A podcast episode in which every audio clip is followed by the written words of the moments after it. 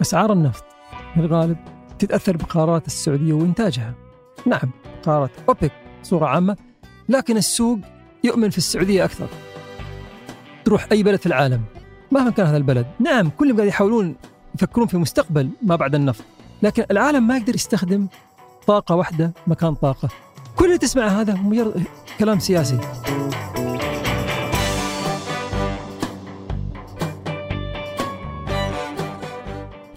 هذا بودكاست الفجر من ثمانية.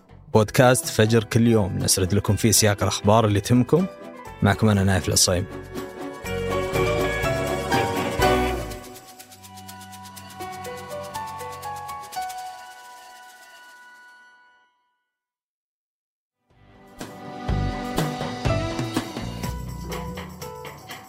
الاعتماد على النفط من أكثر المواضيع المثيرة للجدل.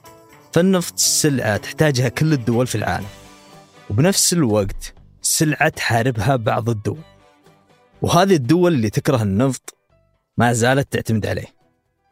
عندك أمريكا مثلا اللي مرة تطالب بالتحول للطاقة النظيفة وإنهاء الاعتماد على النفط ومرة تطالب السعودية وكبار الدول المنتجة للنفط أنها تزيد إنتاجها.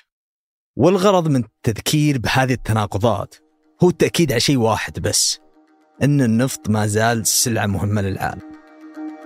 وهذا شيء مهم للسعودية اللي تعتبر النفط مصدر دخل أساسي لها.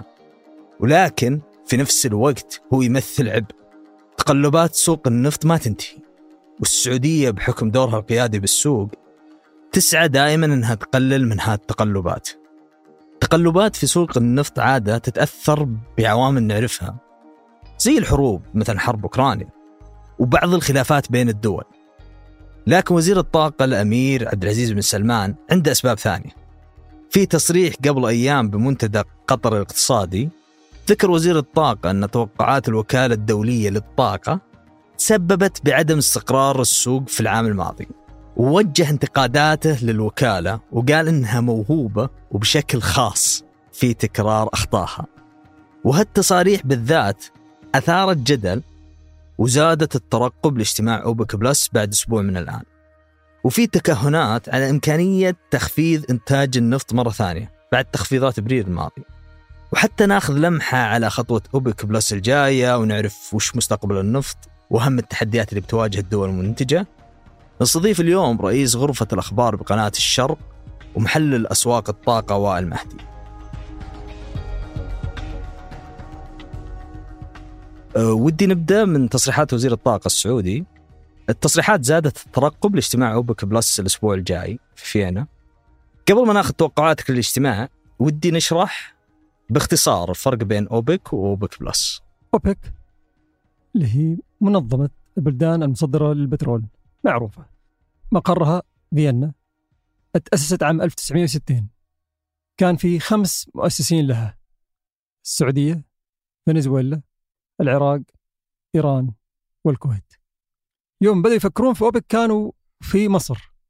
كان في مؤتمر اسمه آه، مؤتمر النفط العربي. في الستينات والخمسينات كان في نزعة يعني وطنية عروبية قومية في العالم العربي. كانت تقودها مصر. ولهذا مصر كانت حريصة أنه نفط العرب يكون للعرب. ومن هناك يعني عقدوا هذا المؤتمر مؤتمر النفط العربي. لتشجيع العرب إنهم يمتلكون نفطهم. في ذاك الوقت كانت كل شركات دولية وأجنبية هي اللي تنتج النفط في كل الدول العربية. ما كان في أي شركة مملوكة لاي دولة. كانت عبارة عن شركات الشركات هذه عندها امتيازات. أولها كان أرامكو. كان عندنا في السعودية وزير اللي هو عبد الله الطريقي الله يرحمه. وكان هو يعني آه، وطني جدا. وكان يحاول يدعم إن السعوديين يشتغلون في أرامكو. وهذا السبب بدأ يطلع بعثات. كثير من السعوديين كانوا مسؤولين كبار في قطاع النفط في السعودية. كلهم طلعوا بعثات بسبب عبد الله الطريقي. فعبد الله الطريقي كان موجود في في المؤتمر. كان في صحفية نفطية اسمها واندا يبلوسكي أمريكية من أصل بولندي. هي تعرف وزير آه، النفط الفنزويلي. فكلمته حست إنه هو عنده كان نفس النزعة لتأميم قطاع النفط في فنزويلا وكانت تعرف الطريقي فقالت للوزيرين ليش ما تجتمعون؟ تتكلمون تشوفون شلون يعني ممكن تدعمون بعض. أنتم بلدين كلكم كبار في إنتاج النفط. فنزويلا في ذاك الوقت كانت منتج نفط كبير. الان فنزويلا بسبب المشاكل السياسية إنتاجهم يعني في الحضيض. ولكن في ذاك الوقت كانت من أكبر منتجين النفط العالم. فكرة كانت زينة. اجتمعوا في مصر عن طريق واندا. وعجبوا بالفكرة وراحوا في المعادي على يعني أحد الأماكن اللي على النيل. حتى أنا أتذكر الله يرحمه كان الأمين العام لأوبك محمد باركندو. أذكره كان راح مصر وقاعد يبحث هو والفريق حقه ودهم يعرفون وين المكان هذا اللي التقوا فيه في المعادي. وصار في يعني أكثر من رواية وإنه okay يعني كل واحد يعني قاعد يعطي يعني مكان. ما أدري والله هم وصلوا للمكان ولا لا ولكن هناك اجتمعوا هذول الوزراء واجتمع معهم العراق أتوقع اجتمع معهم الكويت ذاك الوقت. ما أتوقع فكروا يوسعون الدائرة وطلبوا إيران. المفارقة إن قطر كانت معهم وكادت قطر تكون مؤسسة. لكن وزيرهم طبعا كل وزير عيبت الفكرة قالوا نروح نكلم حكوماتنا. كلهم ردوا لبلدانهم تكلموا مع حكوماتهم أخذوا الموافقة إنهم يفكرون في تأسيس هذه المنظمة اللي تدافع عن مصالح البلدان المنتجة للنفط وعن أسعار النفط. ليش؟ لأن الشركات الدولية في ذاك الوقت بالتحديد كانوا يبيعون النفط بالسعر اللي هم يشوفونه مناسب مو السعر اللي تشوف الدولة مناسبة. يعني في ذاك الوقت كان كل مرة يخفضون سعر النفط لين وصل دولار للبرميل. هنا الدول بدأت تغضب. بالنسبة لهم هم لازم يشجعون اقتصادات بلدانهم من ناحية، من ناحية ثانية هم قاعدين يبيعون النفط ضمن مصافيهم. يعني هذه الشركات اللي كانت تمتلك هي الإنتاج في الدول العربية كانوا يبيعون النفط يستخرجون النفط يبيعونه على مصافيهم على شبكتهم. فكان يعظم الفائدة عندهم لما كانوا يكررونه إلى منتجات ديزل وبنزين وغيره. بالنسبة لهم سعر دولار كان مناسب. الدول لا. الدول كانت تأخذ رسوم كانت تأخذ ضرائب. ينزل السعر تنزل الرسوم والضريبه فما نستفيد كدول. خمس دول أسست منظمة أوبك لهذا السبب. أوبك تعطيك يعني يد على صنع القرار. إذا أنت موجود في أوبك أنت جزء من صناعة القرار النفطي في العالم. بينما إذا كنت أنت منتج خارج أوبك اللي تقرر أوبك بينعكس عليك بس أنت مالك يد فيه. لكن إذا كنت في أوبك تقدر تتحكم في القرار. شلون؟ قرارات أوبك كلها بالإجماع وليس بالأغلبية. يعني لو دولة واحدة اعترضت على اي قرار قرار يوقف. لازم كل الوزراء يوافقون. كل الدول توافق. طيب في سؤال مهم. ليش إذا طلع قرار من أوبك دائما توضع الملامه على السعودية؟ لأن هي المنتج الأكبر وهي القائد الفعلي. صحيح إنهم كلهم يتفقون بالإجماع بس بالأخير في واحد هو اللي بيده الحل والربط. هو عنده 10 مليون برميل يوميا ينتجها. هو يقدر يضغط السوق يقدر يعاقب الباقيين. خلينا نتكلم عن أوبك بلس. إيه. وش هي أوبك بلس أوبك بلس بالضبط وليش موجودة؟ okay. في 2016 أسعار النفط نزلت بشكل كبير. الدول كلها خارج أوبك ويشوفون حل. لكن ما ودهم يكونون جزء من المنظمة لأسباب كثيرة أسباب سياسية. إذا أنت كنت جزء من أوبك أوبك عليها الكثير من الضغط السياسي. هناك محاولات كثيرة لإصدار قوانين ضد أوبك في الولايات المتحدة. كثير من الدول تقول ليش ندخل في هذه السجلات السياسية مع أي أحد؟ ليش نتهم إننا جزء من منظمة احتكارية يسمونها كارتيل باللغة الإنجليزية؟ منظمة تحتكر يعني سلعة النفط وتتلاعب في الأسعار. ولو إنها أوبك دائما تحاول تنفي هذه يعني الصفة عنها لكن الأمريكان يحاولون يثبتون هذه الصفة عليها فإلى اليوم هذا ينفي وهذا يحاول يثبت. في دول ما ودها تدخل في هذه النزاعات. لكن بدنا نشوف اتفاق بدون ما اكون جزء منكم نشوف حل للموضوع هبوط الأسعار هذا الكبير اللي صار. فاتفقوا إنهم يتحالفون تحالف أوبك مع المنتجين خارج أوبك. سموه Declaration of Cooperation لكن إحنا عرفناه باسم أوبك بلس. أوبك ومنتجين معها. بل هو ما في شيء اسمه رسميا ما في شيء اسمه أوبك بلس. هذا يعني مصطلح يعني صار دارج. اوبك بلس اوبك بلس له له اسمه Declaration of Cooperation هل تتوقع في اجتماع أوبك القادم إنه يكون في عملية خفض إنتاج؟ شوف المعطيات كلها الآن تقول إنه ما في حد يقدر يخفض إنتاج. لأسباب كثيرة. أسباب فنية واسباب غير فنية. الاسباب الفنية الدول تخفض إنتاجها لكن في حد معين تحته ما تقدر تخفض. نفس المصنع. الحين لو أقول لك عندك مصنع شغال وعندك أربع خطوط إنتاج. السوق نزل ضعف صار في اللي صار. قفل خط إنتاج أول خط إنتاج ثاني لكن ما تقدر تقفل خطين الباقية. ليش؟ لو قفلتها المصنع هذا كله يصير شت داون عشان تعيد انت إذا عاد الطلب والامور مشت ما راح تعيد خطين راح تعيد أربع خطوط راح تعيد مصنع بالكامل. وهتطلع يعني كل الموظفين. ففي دائما في حد أدنى ما قد تنزل تحته. بالنسبة للنفط عشان أشرح لك يعني الأمور فنيا شلون تصير. النفط يطلع معاه غاز. هذا يسمونه غاز مصاحب. أغلب الغاز هذا يروح في السعودية لمحطات كهرباء يروح لمصانع بتروكيماويات في حد معين مهما صار في العالم السعودية ما تقدر تنزل تحته. وقتها راح يتأثر إنتاج الكهرباء في السعودية راح يتأثر اللقيم اللي يروح لمصانع البتروكيماويات لأن تدري السعودية عندها خطة إنها تنتج 50% من من الكهرباء من الغاز. ومصانع البتروكيماويات كل يوم في في توسعات فيحتاجون لقيم. لكن في المستقبل ممكن تتغير هذه الأمور لأن السعودية قاعد تنتج غاز حر أكثر. الآن الحقول الموجودة مو كثيره في ثلاث حقول كبيرة تنتج غاز حر لكن ما تكفي يعني. لكن أراهم قاعد تتوسع. الإنتاج في في ازدياد. لكن إلى الآن في حد أدنى.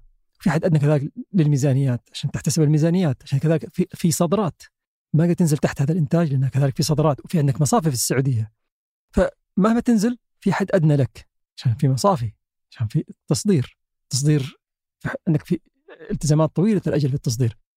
إن السعودية تخفض أكثر ممكن تخفض السعودية لكن ما راح تخفض كميات كبيرة يعني. ما إذا افترضنا ان في أي قرار تخفيض ما راح نتكلم على 500 ألف برميل ولا يعني رقم كبير. توقع. ممكن يكون في حدود ال 100 ألف. ولو فرضنا أن السعودية قررت تخفض. أو أوبك قررت تخفض. وش السبب المنطقي لهذا التخفيض؟ بس شوف أنا قلت لك الآن الموضوع فنيا صعب لأن كذلك أنت عندك روسيا. كذلك روسيا عندها حصة من السوق راحت في أوروبا فلازم يعوضون الأسعار يعني يعني في عليهم سقف سعري 60 دولار فهو لازم يبيع أكثر. ما يقدر يعني حتى روسيا خفضت 500 ألف برميل في اليوم لكن ما ودها تخفض أكثر من هذا. العراق العراق كذلك عنده 500 ألف برميل في اليوم متوقفة بسبب توقف التصدير إلى جيهان ففي دول كثيرة راح راح تعارض التخفيض يعني أكثر من يعني الموجود حاليا. ولهذا السبب التخفيض اللي شفناه الآن المعلن كان تخفيض طوعي ليس تخفيض أوبك بلس. أوبك بلس 2 مليون من السنة الماضية ساري إلى نهاية العام. لكن الدول قاعد تخفض تخفض بصورة طوعية. هل يقدروا يروحون طوعيا أكثر من هذا؟ من حق أي دولة أنها تخفض طوعيا. لكن هل راح يأثر في السوق؟ ما شفنا تأثيرات كبيرة الآن، السوق لأن الآن في مخاوف الطلب. يعني الآن لما أعلنوا عن التخفيض الطوعي الأخير هذا كان مليون و600 ألف برميل. صحيح إنه هبط بصورة كبيرة. يعني الإنتاج في في مايو بسبب هذا التخفيض. لكن ما انعكس على الأسعار، الأسعار شوف قاعد تنزل. ما ارتفعت لمستويات مارس مثلا. قبل الإعلان. لا يعني أسعار مارس أعلى من. كل هذا بسبب إن في مخاوف كبيرة من الركود الاقتصادي في الولايات المتحدة. في أزمة ديون الولايات المتحدة سقف الدين الآن مو قادرين يوصلون إلى النتيجة فيه ففي مخاوف كبيرة. وين يروح الاقتصاد الأمريكي؟ وين يروح الاقتصاد العالمي؟ الآن موضوع كذلك رفع الفائدة وكبح التضخم هذا كذلك يعني مسبب مخاوف عند الأسواق. في نفس الوقت سوق النفط ما عاد فيه مضاربين. يعني كنت ودي أسألك هذا السؤال الوزير الطاقة السعودي الأمير عبد العزيز بن سلمان قال في تصريحه الأخير إن المضاربين سيتألمون. ودنا نعرف من هم المضاربين وش دورهم وش تأثيرهم في السوق وليش صرح آه، هذا التصريح الحاد تجاههم.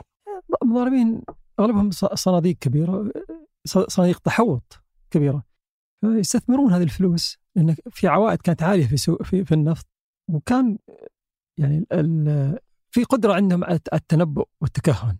كانت القرارات واضحة كان الاقتصاد العالمي واضح.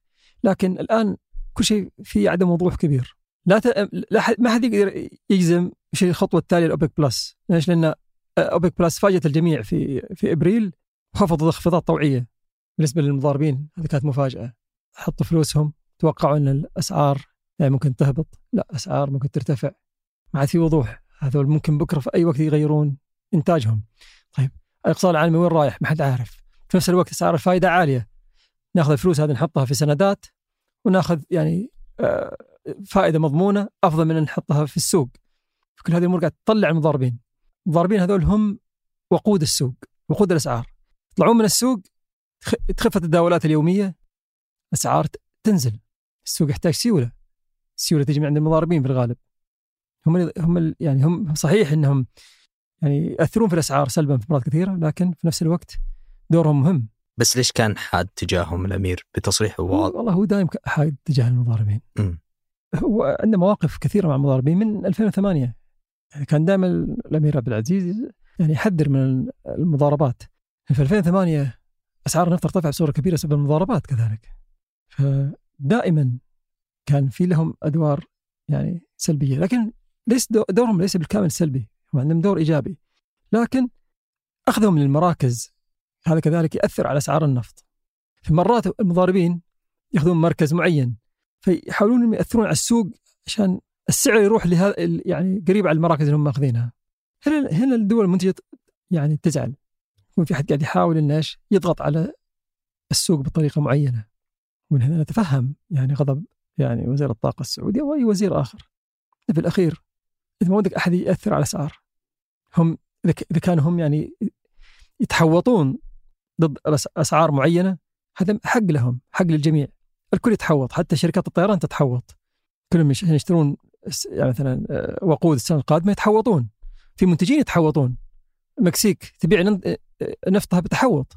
تحوط حق للجميع. لكن هل هم يتحوطون في اغلب الوقت؟ لا. مرات ما يتحوطون. مرات يحاولون يأثرون على السوق لأسعار معينة. هنا تصير الإشكالية. وهذا مقال أنا اطلعت عليه في بلومبرج كان ينتقد تصريح الأمير ويقول ان المضاربين ما لهم دخل في حالة عدم الاستقرار اللي صايرة في السوق. يعني هو نفى تماما وجود أثر لهم في عدم الاستقرار. هل هذا منطقي؟ الفترة الحالية هذه دور المضاربين بدا يضعف. قلت لك أسعار الفائده عالية، الكل قاعد يطلع من السوق وقاعد يحطون فلوسهم في اصول ذات ذات عوائد ثابتة أفضل من إنهم يتداولون تداولات يومية ويتضاربون. فهو دورهم الآن خف، لكن في في أوقات معينة كانت دورهم يعني آه، مؤثر أكثر. مع المضاربين في في جهة ثانية كذلك تحملت بعض بعض التصريحات الحادة من الامير اللي هي وكالة الطاقة الدولية. فكان يقول إنها متخصصة بالتوصيات أو أو بالآراء الخاطئة دائما. وش دور وكالة الطاقة الدولية؟ وهل هي عندها أجندة معينة؟ ليش فيه تحفظ تجاهها؟ والله شوف وكالة الطاقة الدولية جزء منها مسيس سواء هي نفت هذا الأمر أو لا. لأن وكالة الطاقة الدولية أنشئت لمواجهة أوبك. وعرابها كان هنري كيسنجر اللي هو يعني يعني اليوم صار عمره 100 سنة. صار عمره 100 سنة. هنري كيسنجر كان من عرابين وكالة الطاقة الدولية. هي أنشئت لمواجهة قوة أوبك. يعني أوبك في السبعينات صارت قوية واتخذت قرار ب يعني مو أوبك عفوا. هي كان قرار يعني كان هو يعني ينسب لأوبك لكن هو قرار اتخذ من دول عربية. وكان تحت مظلة الأوابك وليس أوبك. ولكن في الغرب أوبك هي اللي يعني حضرت النفط تجاه الغرب. فكان عندهم هذا الموقف السياسي من أول يوم. هي منظمة يعني دورها تحافظ على الأسعار في مصلحة المستهلكين.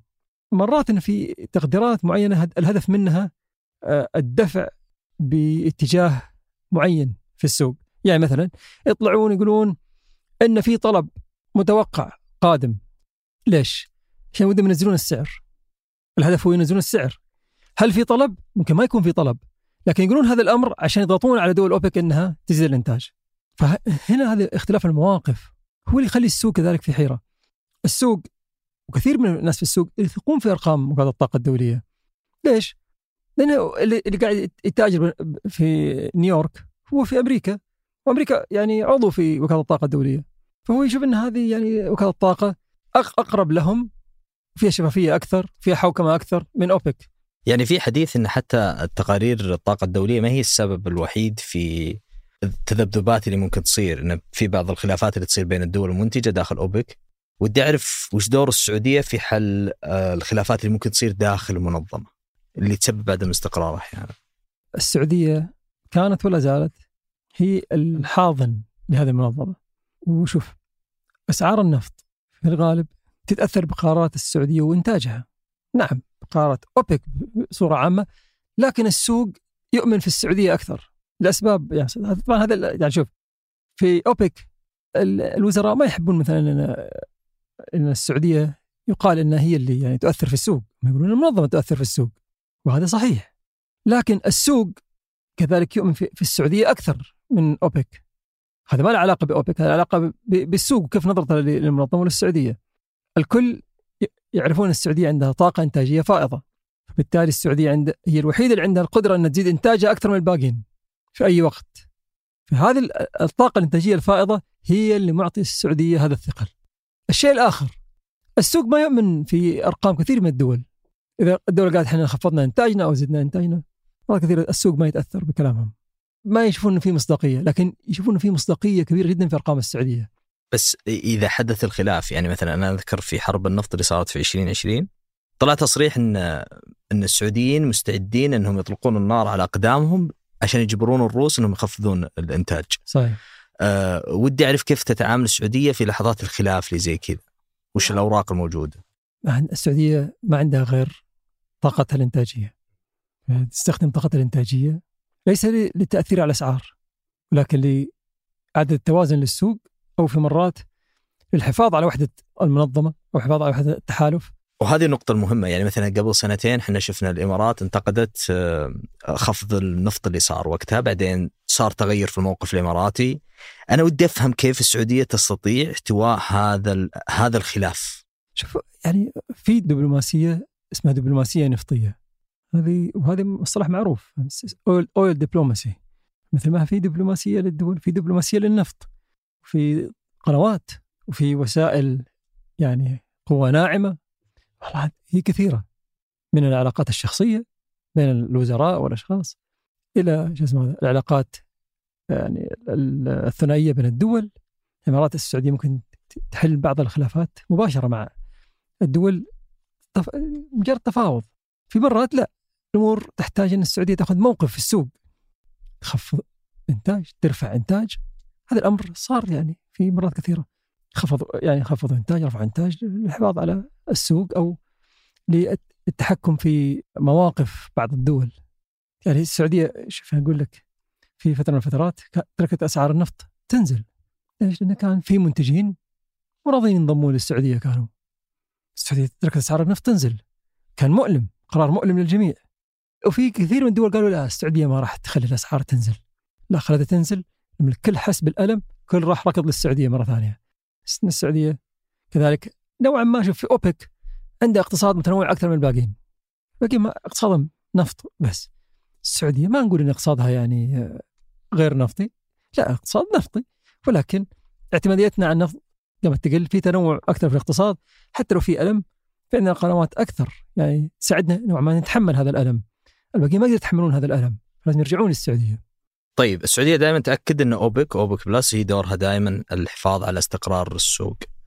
لكن آه، رغم ذلك في حديث إن استقرار السوق هذا غير مضمون بسبب حديث السعودية إن في شح في الاستثمار بالطاقة. كيف تقرأ موقف هذا؟ شوف الموضوع شح الاستثمارات في الطاقة هذا الآن أصبح أمر عيان ما في حد يقدر ينكره.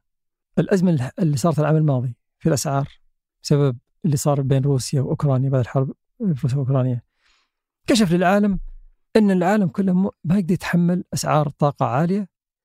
ولكن في نفس الوقت إن كل العالم اللي كانت يقولون انه خلينا نتوقف عن الاستثمار في الوقود الأحفوري وعادوا الاستثمار في الوقود الأحفوري كانوا خاطئين.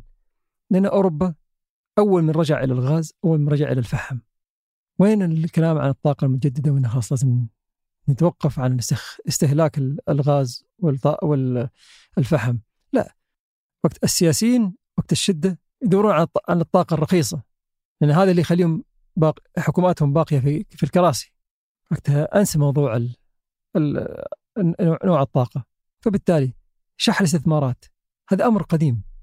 والكل كان يحذر, يحذر يعني في أوبك كان يحذرون من هذا الوضع من سنوات. هذا أمر مو اليوم. أقل شيء أنا أتذكر كان في من آخر سبع سنوات أو ثمان سنوات أوبك ما تغيرت رسالتها ما في استثمارات كافية وكانت الطاقة الدولية كانت تقول لا المستقبل ما يعني لازم يكون كهربائي الكتريفايد ولازم نتوقف عن الاستثمار في الطاقات الأحفورية ونتجه لطاقات بديلة. وهذا أحد الأسباب اللي خلت كثير من المستثمرين وكثير من الدول تأخذ هذه المواقف. أرقام وكاله الطاقة الدولية وتوقعاتها. سيناريو ال net zero حق الطاقة وكاله الطاقة الدولية. الأمير عبد العزيز قال إن هذا سيناريو La La Land. كله يعني كلام غير منطقي. إن العالم كله يعيش بدون نفط وبدون غاز هذا كلام يعني غير سليم. طيب هذا يقودني إلى السؤال الأخير والسؤال الأهم. كيف ترى مستقبل النفط؟ وإلى متى سيستمر الطلب والاعتماد عليه؟ سنين طويلة وحنا نشوف استثمارات موجهة للطاقة المتجددة. كم حصه العالم من ناحية الإنتاج اليومي من الطاقة المتجددة ما تغيرت في آخر عشر سنوات. يمكن زادت 1 أو 2%. مع كل هذه الاستثمارات اللي قاعد تزيد كل سنة حصة الطاقة المتجددة في مزيج الطاقة العالمي ما تغيرت غير يمكن 2% في 10 سنوات. هذا إيش يقول لك؟ يقول لك انه يعني العالم لا زال معتمد على النفط مهما نقول نسمع 10 سنوات هم يقولون لا المستقبل غير نفطي طيب وين هذا الاستثمارات كلها مستمرة أنا أقول لك ترى يعني هذا يعني وجهة نظري الشخصية. أنا ما أتبنى يعني هذا الرأي لاني أنا أنا لأن أنا مواطن دولة نفطية أو نعيش في بلد نفطي وإن هذا النفط هو دخلنا ولهذا السبب أنا يعني قاعد أحاول أروج لمستقبل النفط. لا والله. أنا اقولها من من كثر الأشياء اللي سمعتها وشفتها كثر الأرقام اللي سمعتها وشفتها من كثر التصريحات اللي سمعتها وشفتها. تقريبا يعني سنين طويلة وأنا قاعد أتابع التصريحات هذه. في الأخير وقفت الإيمان بكل هذه الأمور. صرت أؤمن بالواقع. تروح أي بلد في العالم مهما كان هذا البلد. نعم كلهم قاعد يحاولون يفكرون في مستقبل ما بعد النفط. وهذا شيء طبيعي. السعودية نفسها قاعد يعني متبنية هذا الاتجاه. نفكر في الهيدروجين نفكر في الطاقة المتجددة. كل العالم. لكن العالم ما يقدر يستخدم طاقة واحدة مكان طاقة. كل اللي تسمعه هذا هو مجرد كلام سياسي. لكن هم بالنسبة لهم هو كذلك قاعد يشوف إنه ما هو قاعد يضلل. هو قاعد يدافع عن مصالحه. طيب اذا هذه الدول أوبك من حقها كذلك ان تدافع عن مصالحها. إذا هذا هو قاعد يعني يضلل عشان يدافع عن مصالحه أنت كذلك من حقك إن تدافع عن مصالحك. لهذا السبب راح يستمر هذا هذا السيار راح يستمر ما راح ما راح يتغير. مستقبل الطلب على النفط والغاز ما راح يتغير. والدليل إن الشركات هذه اللي, اللي تنتقد يعني الوقود الاحفوري وتقول إنها راح رايحة مستقبلا في اتجاه غير هذا اليوم ترجع وتزيد استثماراتها. شوف شيفرون شوف خطة استثماراتهم. خمس سنوات القادمة. زايدين. إكزيم موبل. استثماراتهم خمس خمس سنوات القادمة. زايدين. أرباحهم في الربع الأول تاريخية اكزيم موبل. لأنهم زادوا إنتاجهم. أرباح تاريخية لإكزيم موبل. ليش كل هذا قاعد يصير؟ يعني الكل مؤمن ان النفط هو المستقبل. ولا ما يحط مليارات في خمس سنوات لو هو مؤمن إنه بعد خمس سنوات هذه ما راح يكون في طلب. بالعكس كل ما اكتشفوا لا إنه والله إحنا بالعكس إحنا أسأنا تقدير الطلب ولا زال العالم أساء مسيء إلى تقدير الطلب والطلب راح يزيد في النمو. شاكر ومقدر لك. شكرا جزيلا لك.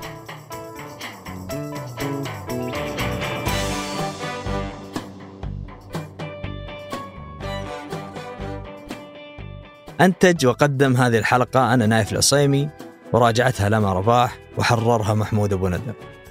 نشوفكم بكرة فجر